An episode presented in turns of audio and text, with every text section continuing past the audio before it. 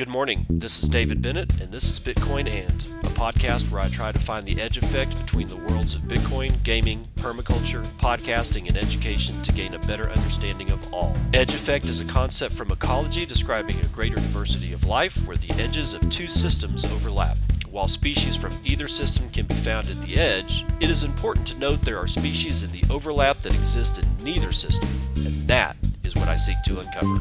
So join me in discovering the variety of things being created as Bitcoin rubs up against other systems.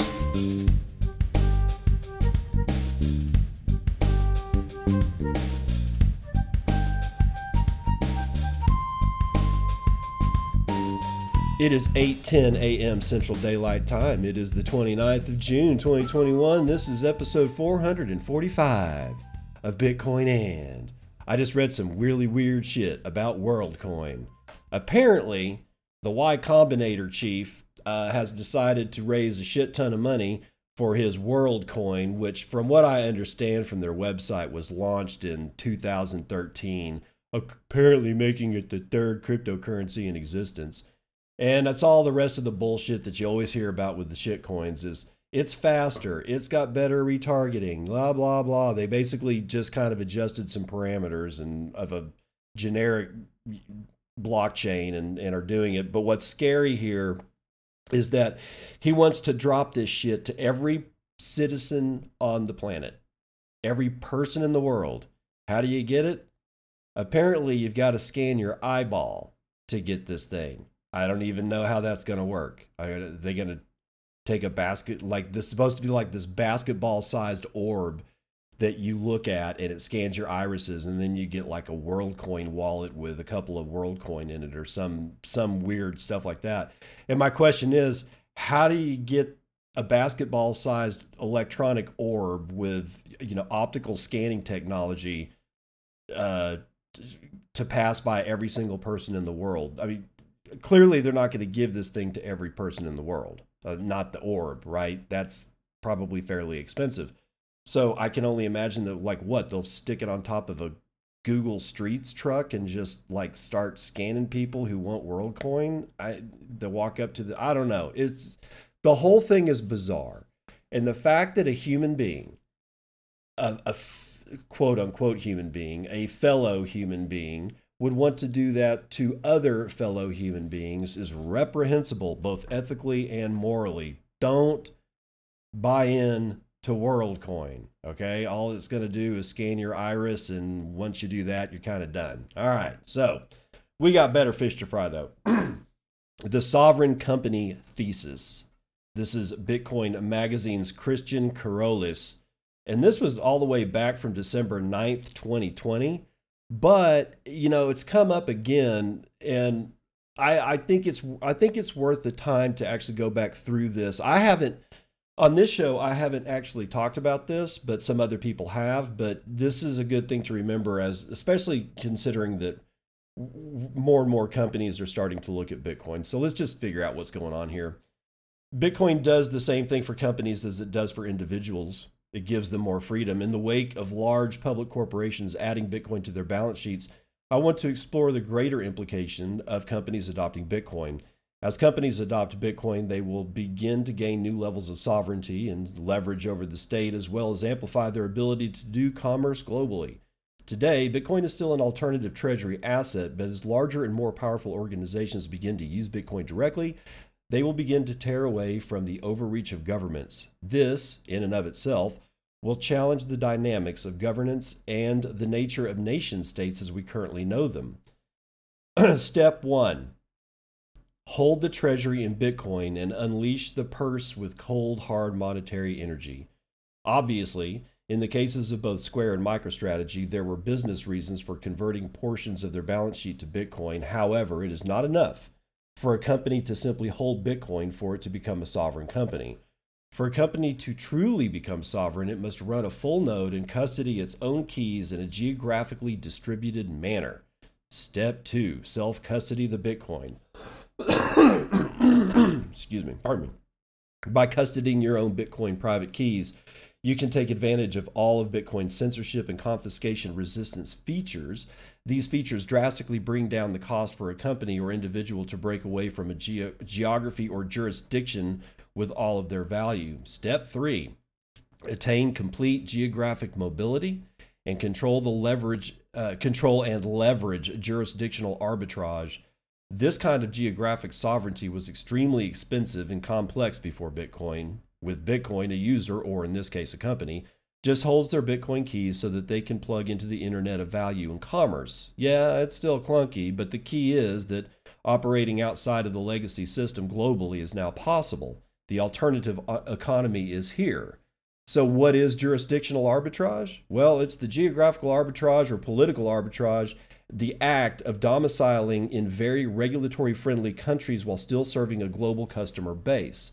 Jurisdictional arbitrage is especially well suited for internet based businesses and services. It is often frictionless and inexpensive to locate in a favorable jurisdiction, but serve customers in, le- in less friendly jurisdictions.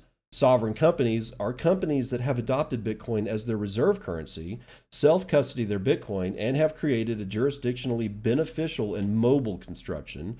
The near future will be hostile to sovereign companies. Sovereign companies will have to be nimble in order to evade the tax man and the arbitrary and cumbersome constraints to which large predatory jurisdictions try to subject a sovereign company. So, what are the implications of a company becoming sovereign? In early October 2020, the Commodity Futures Trading Commission and other US based agencies launched an attack on the legendary Bitcoin leverage exchange BitMEX. U.S. authorities arrested BitMEX co founder and CTO Sam Reed in Boston and put out warrants for the arrest of the exchange's other co founders. After posting bail, Reed is currently out of custody, though he is not free to travel. This was not the first time the United States had levied an attack on a cryptocurrency exchange, but this time things played out differently or more differently than ever before. BitMEX is unique, large exchange in that it never touches fiat at all in its operations. The entire business operates with Bitcoin only. When the United States attacked, it took Reed, who was living in the US, into custody. The remaining BitMEX team was out of reach of the U.S. officials and successfully evaded custody. BitMEX was ordered to stop operations, but because its monetary base was only BTC, the CFTC could not arbitrarily seize BitMEX's funds. Oh, man, I'll bet that pissed them off. This is an example of Bitcoin seizure resistant properties in action. Because BitMEX still had full control of its Bitcoin keys, Customers could still withdraw their funds, and since the initial attack, BitMEX has responded to that the exchange will continue to operate and that senior leadership would step down so that new leadership could maintain business operations. This turn of events illustrates BitMEX's unprecedented amount of sovereignty and defend- defendability against the United States government, the most powerful organization in the world. I would argue that because of Bitcoin. BitMEX gained a level of sovereignty that was only held by nation states prior to Bitcoin's existence. The key to unlocking the sovereignty is the combination of a Bitcoin standard and jurisdictional arbitrage. With this formula, any large organization can become sovereign. In a world with massive tech giants like Apple, Google, and Amazon already pushing the envelope for corporate sovereignty, it's not too much of a stretch to envision how Bitcoin's features will accelerate this. At some point, large corporations will have to become sovereign. As big governments start to micromanage small and large businesses alike, these businesses have two choices comply or opt out. Bitcoin solves countless problems for almost every kind of business, including this one. And then we've got a tweet here from CK Snarks says Bitcoin's properties already have mass appeal. The masses just don't know it yet. As more and more companies turn to Bitcoin to stymie inflation, they will inevitably also increase their own sovereignty by an order of magnitude. Imagine Facebook or Apple's negotiating power with even the largest nation states in the world, where they hold their reserves in uncensorable digital gold and their executives are all multinational sovereigns themselves. This future is not far from today's reality. We have the technology in Bitcoin, and companies are adopting it, hence we'll just go look at bitcointreasuries.org and you can find out who that is. I truly have no idea what the future of corporate organization will look like. I don't know if it will come in the form of, of decentralized autonomous organizations or if Google will just adopt a Bitcoin standard and secede from the United States. What I do know is that Bitcoin gives companies and individuals massive amounts of sovereignty and control. And as the world onboards to Bitcoin, companies will be more sovereign. As stated in the prophetic book, The Sovereign Individual, the mega political returns on violence have shifted. Because of Bitcoin, smaller organizations and jurisdictions will be enabled to compete with larger, more powerful ones, and they will create the conditions needed for businesses to serve the internet economy playing from a home base that will not regulate them. The macroeconomic fallout from this will change the human experience for the better. People and companies will have no will have choices because of competition across the globe. So, the sovereign company. Honestly, you talk about the sovereign individual, sovereign companies, sovereign nations. What we really mean is sovereign entity and it's so that can the, the word entity can cover anything from a single individual all the way up to a one world government right but at any given time we're seeing we're seeing regulatory arbitrage play out right now. Actually let's not just say at any given time right now in china. Because you know the with along with all the china you know fud and banning of the miners and stuff like that, you know, we're, we're watching the Chinese miners like try to find new homes because they can do that right now. And they, if you have, by the way, if you are a Chinese miner and you're listening to this, and I don't know why you would, but if you are listening to this, if your ASICs are still housed within the borders of China controlled, uh, you know, China controlled territory, get them out. Get them out now because they are making a mistake by allowing the Chinese miners to take their ASICs and go home. At one point or another, I suspect that they may stop allowing the export of used and new mining rigs from in the interior of China and China controlled territories to outside that shit. So get your shit, get it out. Go over to South America. Start building start building South America. Start building your home bases in Central, South America, you know, like, I don't know, from Mexico on down. Figure it out, but get your shit out. Even if you, even if all you're going to do is warehouse those ASICs until you can figure out what the hell to do, then do that. But get them out of China. All right. One of my favorite people in the space, Obi Nwosu, is writing this one for BTC Times as he does every week or a couple of weeks. he says, Double talk of the town. That's the name of the article. There is only one thing worse than being talked about, and that is not being talked about. Well, that's one problem Bitcoin has never had to contend with. Over the last 13 years, Bitcoin has been roundly ridiculed by all the wise heads of classical economics. It's been called every name under the sun, from joke to tulip 2.0, but for all mockery. It's rarely been out of the newspapers or off of the TV screens. The result? Everyone from the governor of the Bank of England to your grandmas talking about orange coin.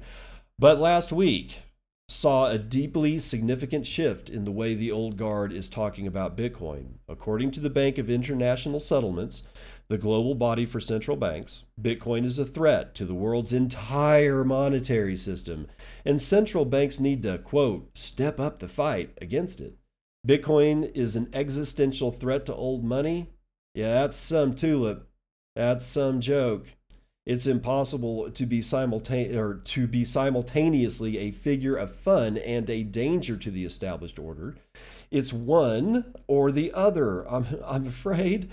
Although in this case, it's neither. The only thing Bitcoin threatens is old assumptions about the nature of money and citizens' financial sovereignty and perhaps the careers and reputations of those who dogmatically refuse to accept that they are watching a once in, once in a century revolution in financial affairs. The truth is, Bitcoin and fiat can live perfectly happy together, each doing what they do best, as can CBDCs, which, funnily enough, were the one digital currency to escape BIS's censure, with the bank saying they could be a tool to achieve greater financial inclusion and lower the high cost of payments, end quote. Oh, that's bullshit. Come on, dude. But not Bitcoin, apparently. No matter. The beauty of the free market is that consumers can choose whichever product, service, or currency that serves them best. And not just consumers, countries too. El Salvador didn't embrace Bitcoin out of ideology or experimentation. It simply wants to help its citizens out of poverty, in part by enabling its diaspora to remit money home without the exorbitant fees traditionally involved in international transfers. Whom does that threaten? The only conceivable downside is if you think financial inclusion is a zero sum game and that it's a bad thing, Bitcoin was the first digital currency to start delivering its promises to make life fair for some of the world's poorest people. The best insight into the Bitcoin backlash comes from the president of El Salvador, uh, Naib, or I think it's Najib, Bukele. In last week's What Bitcoin Did podcast, Peter McCormack asked Bukele why classical economists have such a negative view of Bitcoin. Quote, the answer is in the question, the president shot back. They are classical economists. All their work has been built upon the assumptions that the world and money works in a certain way. All their models and, and, interpretations rest on old rules. Anything that upsets decades of orthodoxy is naturally going to challenge their reputations and will be viewed as a threat. Keynes famously said that when the facts changed, he changed his mind. Ironically, Unlike the supporters of traditional Keynesian economies or economics, that's what Bitcoin's champions did. We didn't all start off as believers. Some were skeptical, many more were mystified by the very idea of a digital currency. What unites us is that we took the time to read and explore the issue, to learn about Bitcoin from a technical and philosophical perspective, and understand its potential to bring financial services to the billions of unbanked around the world, and of course, to test the waters by buying a few Satoshis, or in some cases, a couple of billion dollars worth of Bitcoin ourselves. And we didn't fall for the FUD. We looked with objectivity at the arguments for and against Bitcoin. We examined claims that China would kill Bitcoin, or that China would kill the planet, or sorry, or that Bitcoin would kill the planet, and found them to be spurious.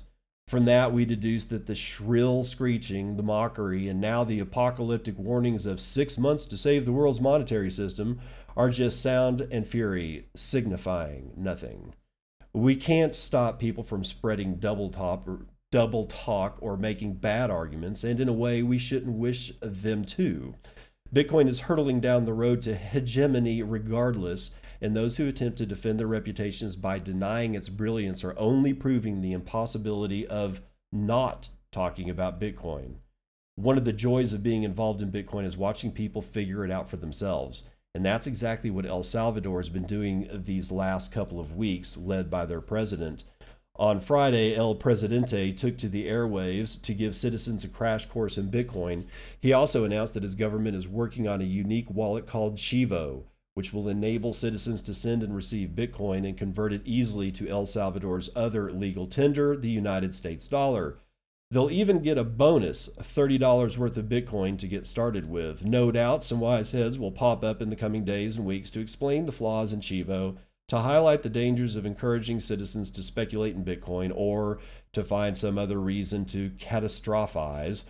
How many, though, will ask El Salvadorans themselves what they make of it? Because as far as this story goes, there's really only one voice that matters, and that is of the people's. Nice one. Nice one. Dig it. So speaking of Latin American countries, let's let's do this one from Namcios out of Bitcoin magazine. Mexican billionaire calls fiat fraud, says his bank is working to accept Bitcoin. Ricardo Salinas Pliego, I guess that's how you pronounce it, Mexico's third wealthiest man and the owner of Banco Azteca, as well as major business empire, a major business empire, reaffirmed his Bitcoin endorsement and shared that he is working with his bank to become the first in Mexico to accept Bitcoin. Quote, sure, I recommend the use of Bitcoin, and me and my bank are working to be the first bank in Mexico to accept Bitcoin. If you need more details or information, follow me on my Twitter account. He, re- he tweeted in response to MicroStrategy CEO Michael Saylor. Saylor quoted a video in which Pliego explained what he likes about Bitcoin and why he does not appreciate the current monetary system based on fiat currencies, which he called a fraud. Quote, I have invested a lot of time studying Bitcoin and I believe it's an asset that should be part of every investor's portfolio, he said. The finite supply of Bitcoin, the 21 million, is the key part of the whole thing. Fiat is a fraud, end quote. He also mentioned inflation in his home country, citing the heavy debasement of the Mexican peso that has that's been experienced against the dollar since the billionaire started his career in 1981. At the time, $1 could buy 20 Mexican pesos, but according to him, now that figure has climbed to 20,000 pesos. Quote, the fraud in fiat is inherent to the fiat system, and we can see it take place in the United States right now, the Mexican billionaire continued. The monetary emission went to the moon. The dollar as hard money is a joke. Oh, pissing people off right there, I guarantee it. Finally, he said in the video that if he had to choose only one asset, good or currency, to hold through the next 30 years, he would select Bitcoin and no stinky fiat for any reason, no paper bills. The billionaire, who said last year that he holds 10% of his liquid portfolio in BTC, has a fortune with stakes in the retail, banking, and broadcast businesses. According to the Bloomberg Billionaire Index, He's currently the world's 137th richest person, which is with an estimated 15.4 billion dollars of net worth. Okay, so we've got this third richest man in Mexico, 137th on the list of world billionaires, who owns one of the largest banks in Mexico, saying that he's working with his bank to make sure that that people can use Bitcoin through Banco Azteca. And so what do the powers that be have to say about that? Well, Mexico's finance minister confirms cryptos are banned from the financial system. Oh, that was a quick response. Coindesk and Andres Engler is writing this one. A top Mexican official reiterated on Monday that a ban on the use of cryptocurrency in the country's financial system is in place. Arturo Herrera, Mexico's finance minister, said cryptocurrencies aren't legal tender assets and aren't treated as currency within the country's current regulatory framework. Those bans are not expected to be lifted in the short term, Herrera said during a presentation to the Financial Action Task Force, a global anti money laundering group. The announcement comes after a Sunday pronouncement by billionaire Ricardo Salinas Pliego a noted Bitcoin bull, that he was working to make Banco Azteca the first bank in Mexico to accept the cryptocurrency. Salinas is chairman of Grupo Salinas, the bank's parent company. Herrera's comments weren't explicitly tied to Salinas's pledge, but came within hours of the businessman's announcement. Herrera said his secretariat will publish a four page communique detailing the government's position. In a joint statement, the Central Bank of Mexico, the Finance Secretary, and the National Banking and Securities Commission specified that cryptocurrencies are neither legal tender assets nor currencies under the current legal framework. In addition, they warned about the risks of using cryptocurrencies. The document consists of four pages and was characterized by Herrera as unusually extensive. The three entities reiterated the warnings that they issued in 2014, 2017, and 2019 about crypto's risks as a form of exchange, store of value, or other form of investment. Sorry, guys, Bitcoin is not an investment. It's how you save money. We're going back to the old ways. In addition, the document said that financial institutions in Mexico are not authorized to deal with virtual assets such as Bitcoin, Ethereum, or God forbid, Ripple, and others in order to maintain a healthy distance between these and the financial system. if you don't want to get your ass kicked, you maintain a healthy distance between you and that which is going to kick your ass. That's all that means. Financial institutions that conduct or offer operations with virtual assets without an authorization will be in violation of the regulations and subject to applicable sanctions, the report added. Mexico is the headquarters of Bitso, the largest cryptocurrency exchange in Latin America. In May, the company raised $250 million in its Series C funding round and reached a $2.2 billion valuation.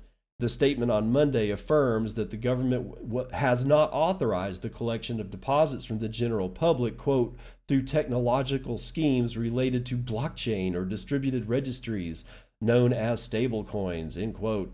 In May, Bitso CEO Sergio Vogel said on Coindesk TV's First Mover program that the exchange, which has 2 million users, has seen a sharp increase in demand for dollar linked stablecoins. Bitso did not immediately respond to Coindesk's request for comment. So, pouring the cold water on a billionaire. And honestly, I, I don't think it's going to do anything. I mean, for now, yeah, it's going to be it's going to be the same old story that we've always seen. It's going to be a fight, and they're going to go back and forth, and then somebody's going to crumble, or somebody's going to be replaced in an office of high enough authority that's going to have the, you know the pressures of the people of Mexico on their back, and they're going to crumble like you know fold like it as they say fold like a cheap suit. I don't know when it'll happen, but I know it's going to happen. So again, you know these actors they they fret and worry their hour upon a stage you know sig- filled with was it? Uh, what's the quote? Hold on. Yeah here, here's here's the full shakespeare quote. Tomorrow and tomorrow and tomorrow creeps in this pretty pace from day to day to the last syllable of recorded time and all our yesterdays have lighted fools the way to dusty death. Out, out, brief candle, life's but a walking shadow, a poor player that struts and frets his hour upon the stage and then is heard no more. It is a tale told by an idiot, full of sound and fury, signifying nothing. There's a whole, there's a whole lot of stuff packed in that little paragraph right there, y'all. A whole lot of stuff. It really does. If you allow yourself to gain your spine and look at yourself as more sovereign than you've ever looked at yourself before, then you will figure out that the people that somehow or another, through apathy, I, I, I don't know, apathy of the world's population, but them using distraction and fear and the corporate media as their mouthpiece has been able to foist upon the world's population some of the most heinous shit since Nazi Germany. I, I, I when, when I say things like that to people that in Normie land, they look at me sideways. And I'm like, what you don't understand is that I just told you the actual truth. I know you don't want to hear it, but that's the actual God's honest truth. Let's continue. As miners head west, Bitcoin heads towards historic difficulty drop. This is Thomas M. writing for BTC Times. Bitcoin is headed for what is expected to be the largest downward difficulty adjustment in its history. As China has effectively opted out of Bitcoin and decided to have fun staying poor by instructing banks and payment services uh, provide, providers to cut off Bitcoin linked transactions and ordering miners in various regions to shut down their operations, Bitcoin miners are packing up and moving west. The result Bitcoin's hash rate has seen a drastic drop from highs above 180 to just below 100 exahashes per second at press time. In the aftermath of the regulatory crackdown in China, which used to house more than 60% of Bitcoin's global hash rate, various photos have been emerging showing the process of bulk shipments of mining rigs to other countries. For many, the destination is North America, where many locations offer cheap and abundant hydroelectricity. Meanwhile, Bitcoin is only days away from the next difficulty adjustment, which looks to be the largest downward adjustment in all of Bitcoin's history. The difficulty level determines how difficult it is for miners to solve the computational puzzle required to find a Bitcoin block. The more hash rate the network gains, the faster blocks can be mined, and vice versa. Every 2016 blocks, or roughly every two weeks, the difficulty is therefore automatically adjusted based on the current hash rate. This way, Bitcoin's approximate block time of 10 minutes is ensured. As China's move against Bitcoin requires a large portion of the network to shut down its miners, the hash rate has dropped considerably over the course of a couple of days. The next difficulty adjustment is therefore anticipated to result in a cut of more than 23%. The impact of the downward difficulty adjustment for Bitcoin users will be negligible. In fact, you likely won't even notice it. The difficulty adjustment is part of how Bitcoin operates, and therefore Bitcoin will simply continue operating as it always has. Similarly, the, the, lower the hash rate, or the lower hash rate, which is currently back to early levels not seen since last year, doesn't immediately affect end users looking to buy, sell, or store Bitcoin, although lower hash rate technically means that less hash rate is required to launch an attack on the network.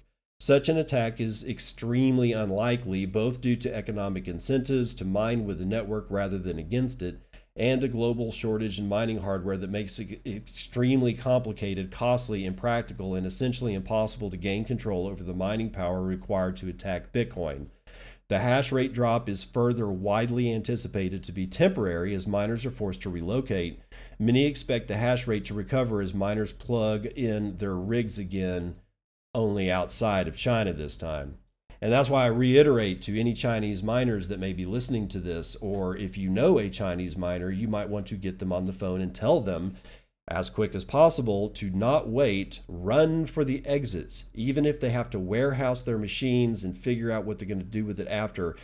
Those machines need to be outside of China. And not as I don't think not as much for the fact that the Chinese could seize it and try to attack Bitcoin. I don't think that that would be successful at all, considering that I would imagine already over half of those miners are already outside Chinese government authorities' reach. But if they were to, you know, if they were to say, oh, I don't know, if they had done this lockdown and this Bitcoin mining ban and immediately seized all the miners and they didn't even unplug them, then there would have been a possibility for a credible attack on Bitcoin, which is why I'm very happy that all this shit is happening because they're not all that hash power is not going to go to one single country. They're going to spread out. It's going to spread like wildfire. And it becomes even more difficult for an issue of something like 60% of mining to be in one sovereign nation's, you know, control. And because of that, the more decentralized the network, the harder it is to actually credibly attack the network. All of this is actually good news, but the best news of all is the difficulty adjustment. And if you don't know exactly what that is or how it works, I get you. It took me a long time to figure it out. Why is it important? Does it affect the price? No, it doesn't. Not directly. It indirectly does. The the real, you know, if you really want to get into the real problem of, of decreased hash rate, there's a couple of them that I see, and one is transaction time, which is always slow to begin with. But with lightning and other you know other things that's not going especially going into the future it's not going to be as critical when we have a hash rate you know drop or, or something like that the other problem that i actually see is uh, the fact that it's a two week difficulty adjustment period um, it hasn't really been able to be gamed before or if it has it, it hasn't really been gamed um, but what I'm getting at here is when this difficulty adjustment goes down, okay, it's gonna blocks will be coming back in at 10 minutes. What happens if like the like the very next block, like the, like the 2017th block, because every 2016 blocks the the protocol recalibrates the hash rate. Right. So what if on 2017 block every single one of those unplugged miners suddenly get plugged back in. Hmm? Eh? You get what I'm saying? All of a sudden we rocket back up to like let's say 100 let's say we we only get back up to like 150 exahashes per second and that starts on block 2017 we're going to be having like i don't know i'm not going to do the calculations uh, but let's say that that results in six minute blocks. That means that the emissions of Bitcoin being sent into the network, uh, the the inflation rate increases quite a bit, and it will stay that way. it will stay that way for exactly two weeks. the only way to the only thing that combats that is if when they do plug all these miners back in, it's not just one entity and a shit ton of their miners plugging back in, and all the rest of them that unplugged remain unplugged. If that happens, that's that's a problem. But that even that won't happen. It'll be everybody, everybody gets in on it, right? Because the emission times are like radical, which still means not one entity is really overhashing anybody else. And I got to tell you, man, out of all of the consensus rules, the difficulty adjustment, which isn't really a rule, but there's like there's like I don't know there's four base element there's four key technologies or five key technologies to Bitcoin and then there's like a set of 15 you know consensus rules but out of all of the things that make Bitcoin what Bitcoin is the difficulty adjustment is my absolute favorite part of the entire thing. Speaking of those numbers let's run some of our own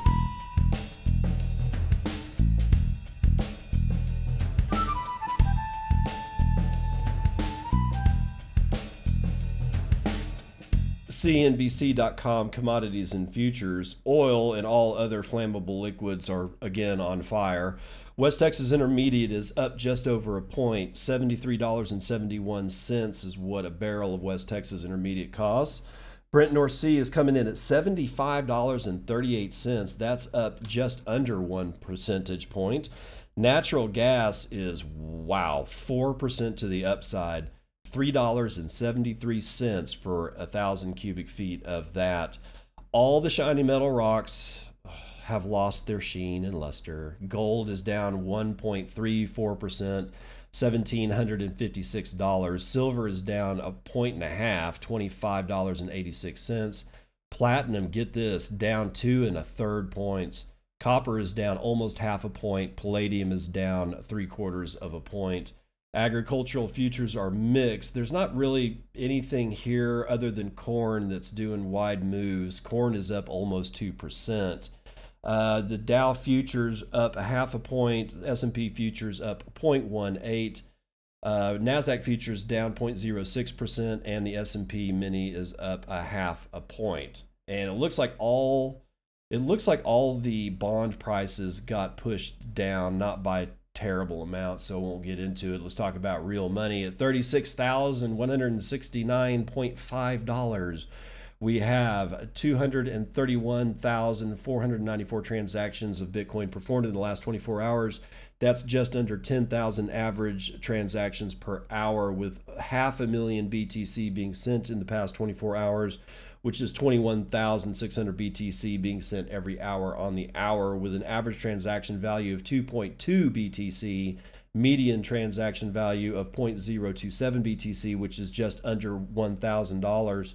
And the block time is high 14 minutes and 41 seconds, with half a BTC being taken in fees on a per block basis and 52.39 BTC being taken in fees overall in the last 24 hour period with a holy shit, a 33.7% rise in hash rate, we are still at 86.7 exahashes per second.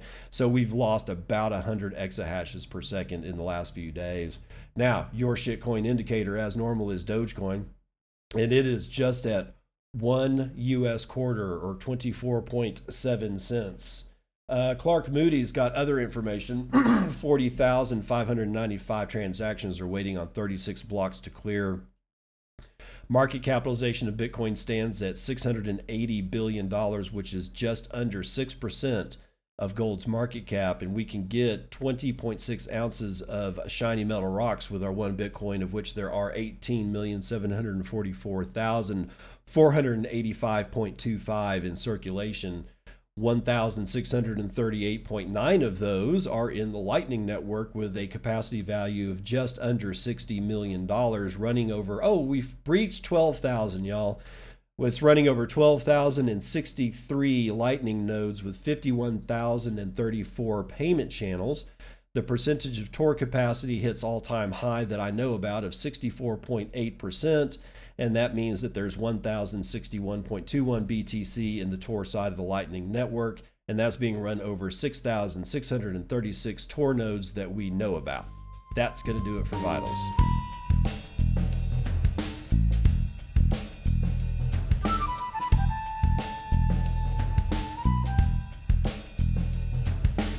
Welcome to part two of the morning roundup. Uh, let's start this one off with transferring Bitcoin from Luno to overseas exchanges is a crime. Oh, God. Okay, here we go, man. This is from uh, mybroadband.co.za. John Vermeulen, I think, is writing this one a few days ago.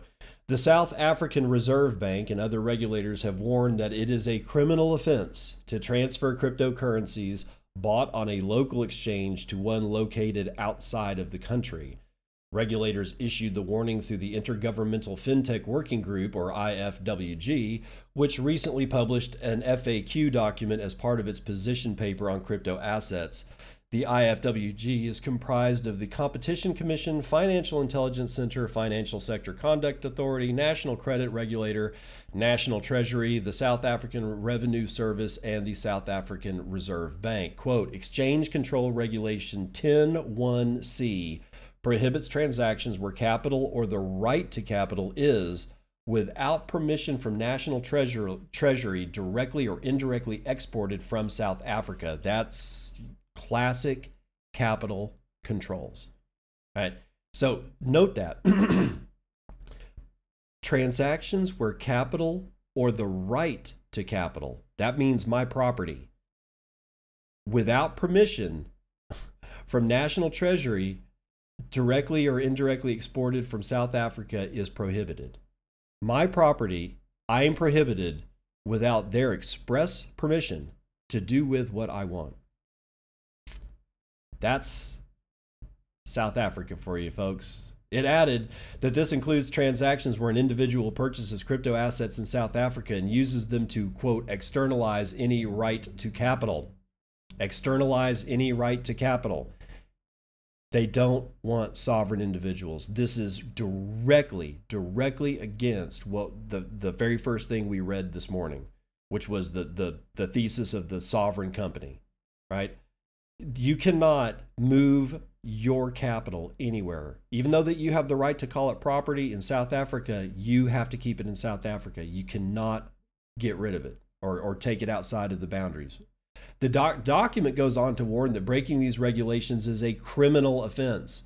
Contravening South Africa's exchange control regulations carries a penalty of 250,000 uh, was it oh god uh, rands uh, as a fine and possibly up to five years imprisonment. The fine may be increased up to the value of the offending transaction under certain circumstances. However, the regulations specifically link this escalation to any security, foreign currency, gold, banknote, check, postal order, bill, note, debt payment, or goods.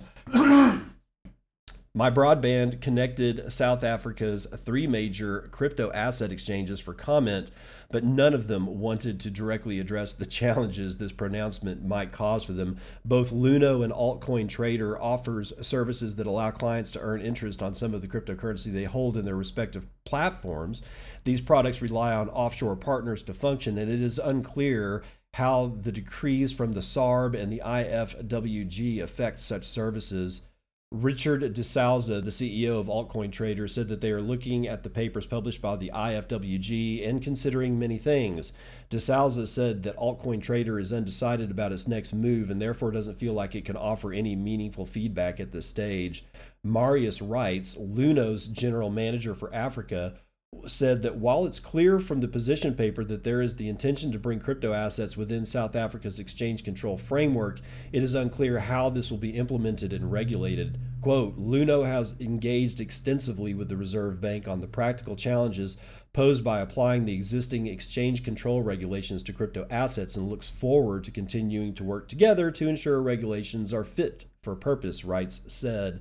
Quote, Luno is supportive of clear and market conducive regulations for the crypto industry, he continued. He warned that the industry is still in the formative stages and overly burdensome regulations imposed too early may stifle it or drive it underground. Quote, a phased approach to implementing regulation for the crypto industry in South Africa, beginning with mandatory AML KYC obligations, is a sensible approach which will assist in mitigating any potential negative imp- implications of regulation, Reitz said.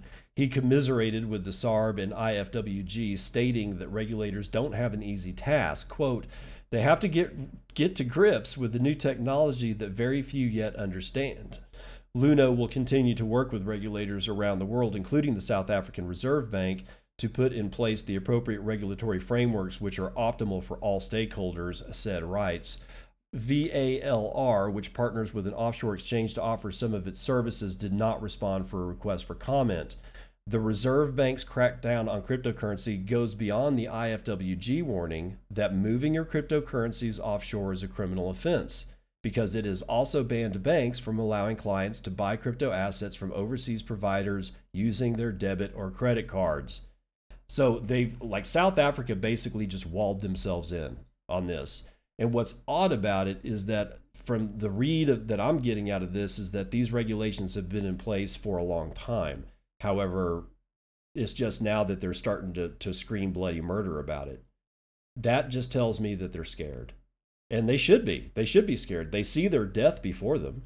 There's nothing that they can do about it. They know it's just a matter of time. It's like, you know, they're just, I, I don't know. Are, they, are all these people just fighting to get to where they, you know, can take full retirement at 65? You know, at least that's what it is in the United States. I have no idea what goes on in other countries, but it just, I don't know. It's like, this is, this is inevitable. In the end, it was inevitable. It, it's, it, there's nothing that you can do about this. But man, this is some of the most draconian shit I've ever seen because they're they're not even they're being completely transparent here, which I guess is good. But they're basically saying that your right to a property has to have permission to move beyond the borders of South Africa, and they're making no bones about that. That should scare the piss out of South Africans right now. But let's move on. The CME Group uh, micro Bitcoin futures has quickly passed 1 million contracts traded. Bitcoin Magazine's Namcios has this one. Major derivatives marketplace CME Group has announced that the volume of its micro Bitcoin futures offering surpassed 1 million contracts less than two months after launch. Quote, we continue to see strong customer demand and rapid uptake in our new micro Bitcoin futures contracts since their introduction a little more than a month ago, said Tim McCourt, CME Group's global head of equity index and alternative investment products in the announcement. The micro contract opened up a more accessible avenue into futures trading. CME introduced the contract to provide market participants with a much smaller contract option to hedge and trade Bitcoin. At the time, traders and institutions had to resort to contracts in denominations of five Bitcoin. Only a week after launching in May, the micro contract saw over 100,000 contracts traded. Quote, at one tenth of one Bitcoin, this micro sized contract is designed to provide market participants, from institutions to smaller, sophisticated active traders, with another tool to hedge their spot Bitcoin price risk or execute Bitcoin trading strategies in an efficient, cost effective, and easily accessible way, said McCourt. The micro contract has seen both institutional and retail interest since it started trading, per the announcement. According to Brooks Dudley, global head of digital assets at ED&F Man Capital Markets, there's been more institutional volume than anticipated. And the CEO of Ninja Trader Group, Martin Franchi, provided insight to the retail side. He claimed that he's seen a fast rise in popularity of the new micro contract among active retail traders in different asset classes who have since entered the Bitcoin futures marketplace. Since CME announced its very first Bitcoin futures product back in 2017, similar offerings have surfaced. Uh, Intercontinental Exchange Bakkt launched its own BTC futures product two years later, but with a key difference while CME's product is cash settled, Bakkt's are settled on actual Bitcoin. And more recently, Goldman Sachs started offering derivatives based on the BTC price and trading Bitcoin futures with Galaxy Digital. Futures markets are meaningful because they increase liquidity for institutional investors and drive adoption as more players enter the game in a cascading effect. So apparently, their little micro uh, BTC futures contracts has kind of exploded in usage and popularity honestly, I don't really know if I like that or not, but I don't trade Bitcoin, so I'm not going to worry about it too terribly much. However, I just, I don't know, man, the whole thought of derivatives, it just leaves me to ask the question as I normally ask why not just buy Bitcoin? Unless, of course, you're an IRA. Uh, so I, I get that. But if you're retail, if, if you can just go to Cash App or Swan or River Financial and just buy some, yes, KYC Bitcoin, or if you can just mine the shit on your own for a non KYC Bitcoin. I don't understand why we just don't continue to do that. But that that's what I do. I, I don't need a futures contract to be in Bitcoin. And in fact, if I were to say I was in Bitcoin but actually held nothing but futures contracts, I I think I'd be lying. But whatever. back to South Africa. South African asset manager denies stealing billions from users, claims 5 million was lost in the hack. Brian Quarmby for Cointelegraph. Uh, Raees Cajee, the co founder of South African crypto investment platform AfriCrypt, this is the AfriCrypt saga going on, y'all, has denied claims that he and his brother ran off with billions of dollars in investors' funds, asserting that the platform lost $5 million in a hack.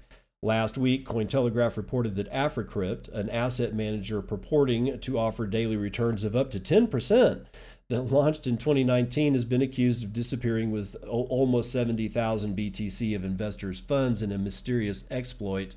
While AfriCrypt has notified users of the hack on April 13th, suspicions were immediately raised as the message urged investors to avoid ta- taking legal action as it would slow down the recovery of the funds. Shortly thereafter, the brothers reportedly halted AfriCrypt's operations and then went missing.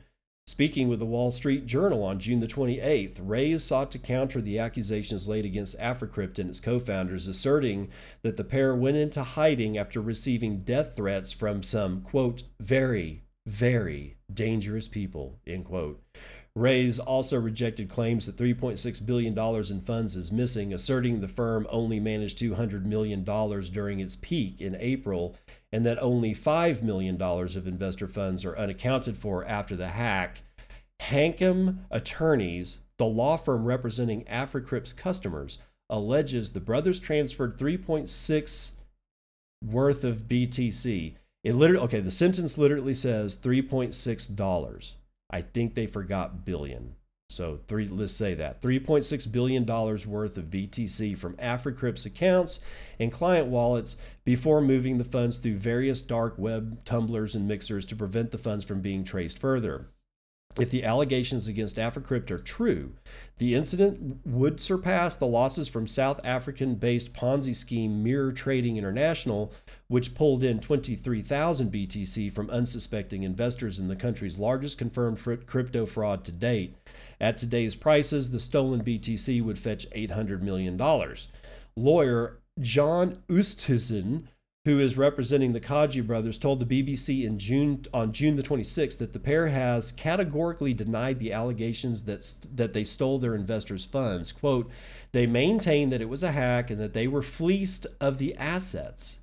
Fleeced, huh? So they're saying that they themselves, oh, whatever. South Africa's Financial Sector Conduct Authority, or the FSCA, released a statement regarding the case on June the 24th, noting that the project appeared to have Ponzi like characteristics Quote, this entity was offering exceptionally high and unrealistic returns akin to those offered by unlawful investment schemes commonly known as Ponzi's, end quote. However, the FSCA asserted it cannot take any action against AfriCrypt as crypto assets are currently unregulated in South Africa. According to the WSJ, a separate group of investors is seeking AfriCrypt's liquidation the brothers plan to surface for a July 19th court hearing regarding their claims. Oh, God. it's just a load of bullshit. 10 it is it probably was a ponzi. 10% dude 10% returns daily. There's sorry man no no no no. Stay away from anything that looks like that. Anything that looks like that you're going to lose your bitcoin. Always keep your own keys. Yes you may fuck up and lose your own keys, but at least it'll be your fault and not somebody else's just taking your money and going and living on a beach in the Caribbean. So, Salvadorans will not be forced to use the government's Bitcoin wallet. Martin Young tells us more from Cointelegraph.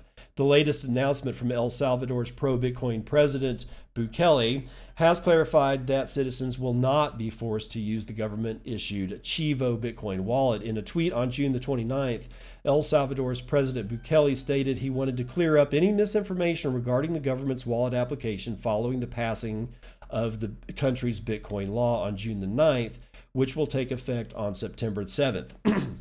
The new Bitcoin wallet is called Chivo, which is slang for cool in El Salvador, and it can hold both Bitcoin and US dollars. Bukele stated it is just one of many crypto wallets that can be used, emphasizing its interoperability with other wallet apps. To allay privacy concerns, he added that the personal information requested by the wallet is already possessed by the government, emphasizing any request for personal data within the app or for security purposes. Bukele also highlighted that the Chivo wallet will not incur fees or commissions for transfers, noting that, unlike traditional crypto exchanges, it will not take a cut for converting BTC to USD and vice versa. And unlike credit cards, there will be no commissions charged to merchants or users. Bukele stated that any money that is held or received in USD or BTC in the Chivo wallet will be available to be withdrawn into USD cash at any time at once the government or once the government has completed its rollout of 200 new physical Bitcoin ATM branches dubbed Chivo points or Chivo ATMs. The president also clarified that the $30 government BTC handout announced on June the 25th would not be convertible into USD, emphasizing the administration's intention to encourage the use of Bitcoin in the Chivo wallet. The new digital wallet initiative could revolutionize monetary policy in the Central American nation. Roughly 70% of the population in El Salvador does not have access to bank accounts or financial services of any kind, according to a NASDAQ report. So, okay, that's not going to play well. Uh, and I'm talking about just this the fact that the $30 in BTC is not going to be convertible to USD.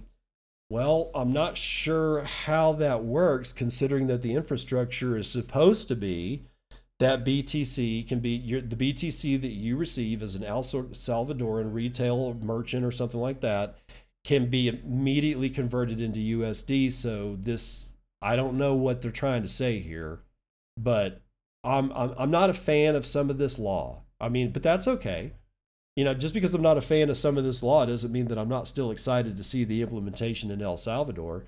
I am hoping that that you know some other Central American or you know Latin American country will do the same thing, except make it completely optional to use BTC, where it's not where it's legal tender and that you can use it, but that you don't have to accept it or you don't have to use it if you don't want to. To have an experiment on the other side of the El Salvadoran experiment to see if it grows organically and not in a forced environment.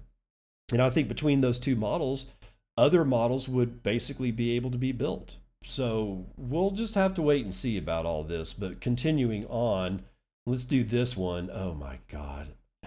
Uh, you're going to love this one.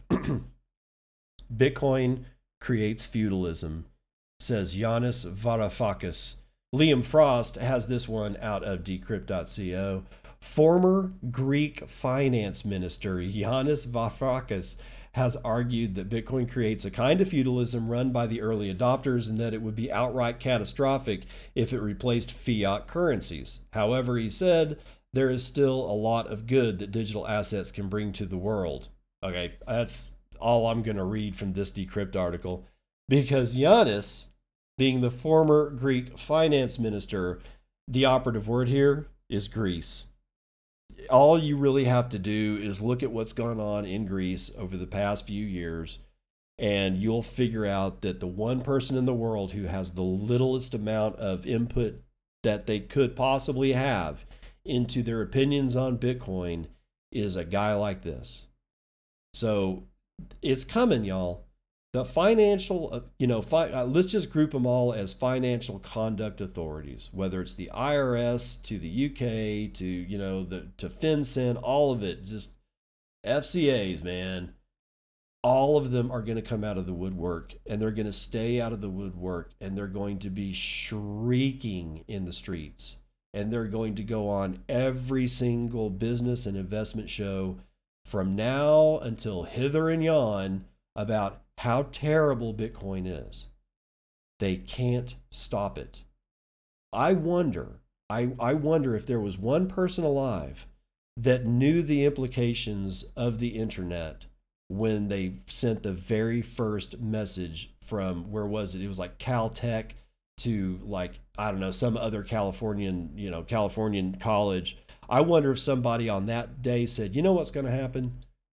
Yanis Varoufakis one of these days is going to lose his ever loving mind and bitch about something that he can't control. I don't know. Be interesting to go back in the Wayback Machine and and figure out if somebody had actually mentioned this is going to destroy money too. So, okay, now, lastly, Fitch Ratings warns against El Salvador Bitcoin move. Adriana Hamacher has this one from Decrypt. Fitch, one of the big three credit rating agencies, has cautioned that El Salvador's move to make Bitcoin legal tender would put banks at risks of losing, uh, losing money, money laundering, terrorist finance, and tax evasion. El Salvador's president Nayib Bukele announced last week that Bitcoin would become legal tender on September the 7th. Now we have a hard date. However, the World Bank, the IMF, and other global authorities have been critical of the move. The World Bank has refused a request from El Salvador to assist in the country's implementation of Bitcoin as legal tender. In a blog post on Friday, Fitch warned that Bitcoin could potentially violate international anti money laundering and terrorist financing standards and facilitate tax evasion. All right, with that, I'm just going to I'm just going to leave that here and I'm just going to say this.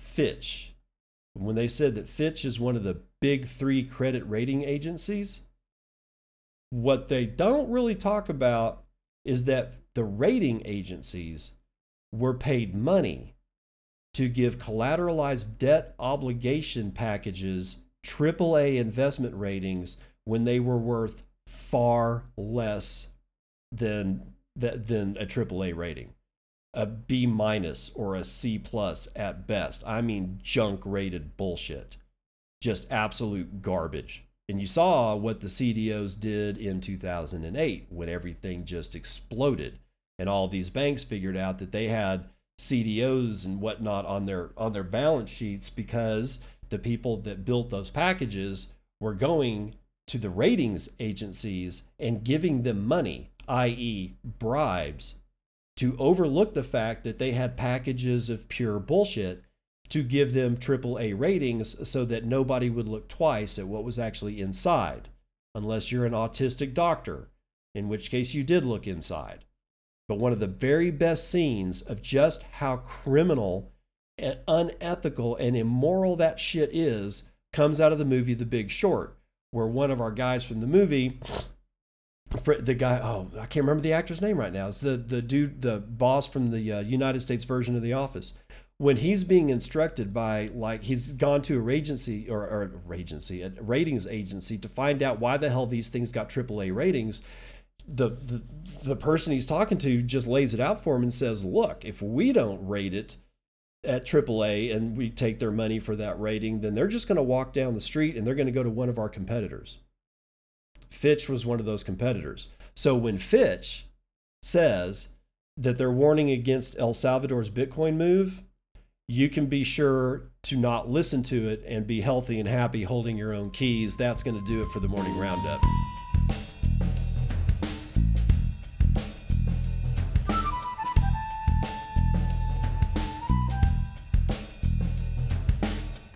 haven't done a daily train wreck for you for in a while, but uh, I got one for you here. Jacobin at Jacobin J A C O B I N. What is Jacobin? Let's look at what Jacobin is in the first place. Jacobin offers socialist perspectives on politics, economics, and culture. Support our work and subscribe to our print magazine. So here's the article, or here's the tweet, first of all. Bitcoin is an asset so useless that even if a financial transactions tax completely destroyed it, the world would be better off.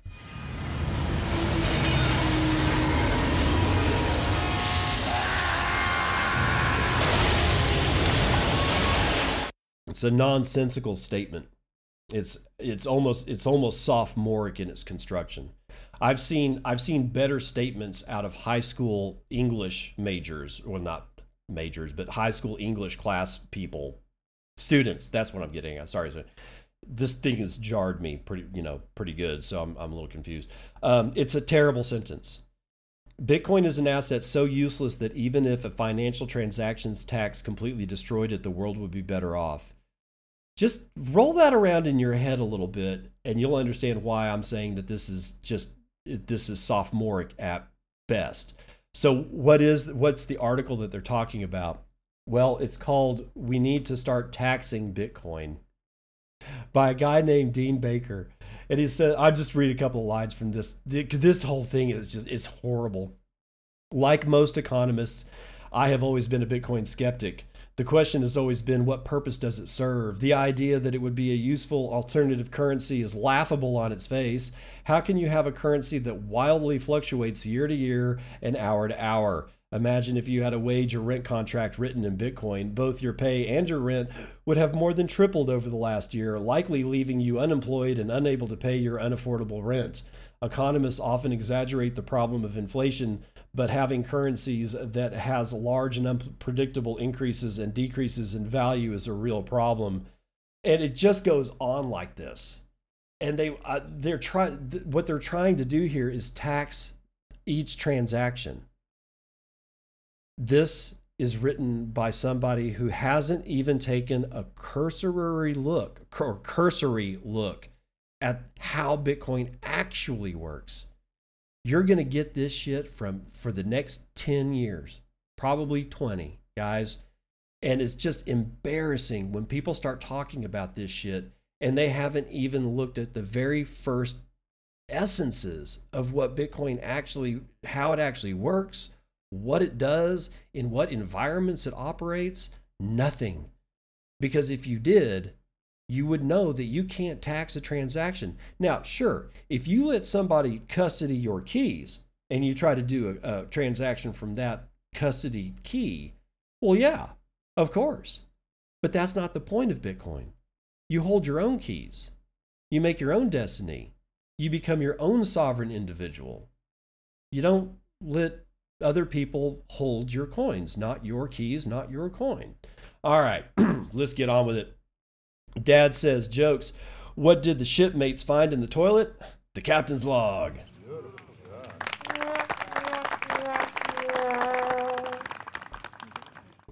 That's it, buddy. That's it for today's show. 445 is in the bag. All I got to say is I'm still working with with Apple. I'm trying to figure out what the hell's going on with the Apple podcast thing and why my shit's not propagating over there from the RSS feed. Um, it's, it's, moving on, but it's just taking a long time. It's it, I, I got to be patient. There's not much else that I can do other than pull my hair out. But in the meantime, if you want to give me value for value and listening to this podcast, hit me up on the Breez Wallet. Find the podcast in the podcasting section of the Breez Wallet, B R E E Z Wallet. And you can stream me Satoshis while you listen to my dulcet tones, and I'll do more of that tomorrow. I'll see you on the other side. This has been Bitcoin and and I'm your host, David Bennett. I hope you enjoyed today's episode and hope to see you again real soon. Have a great day.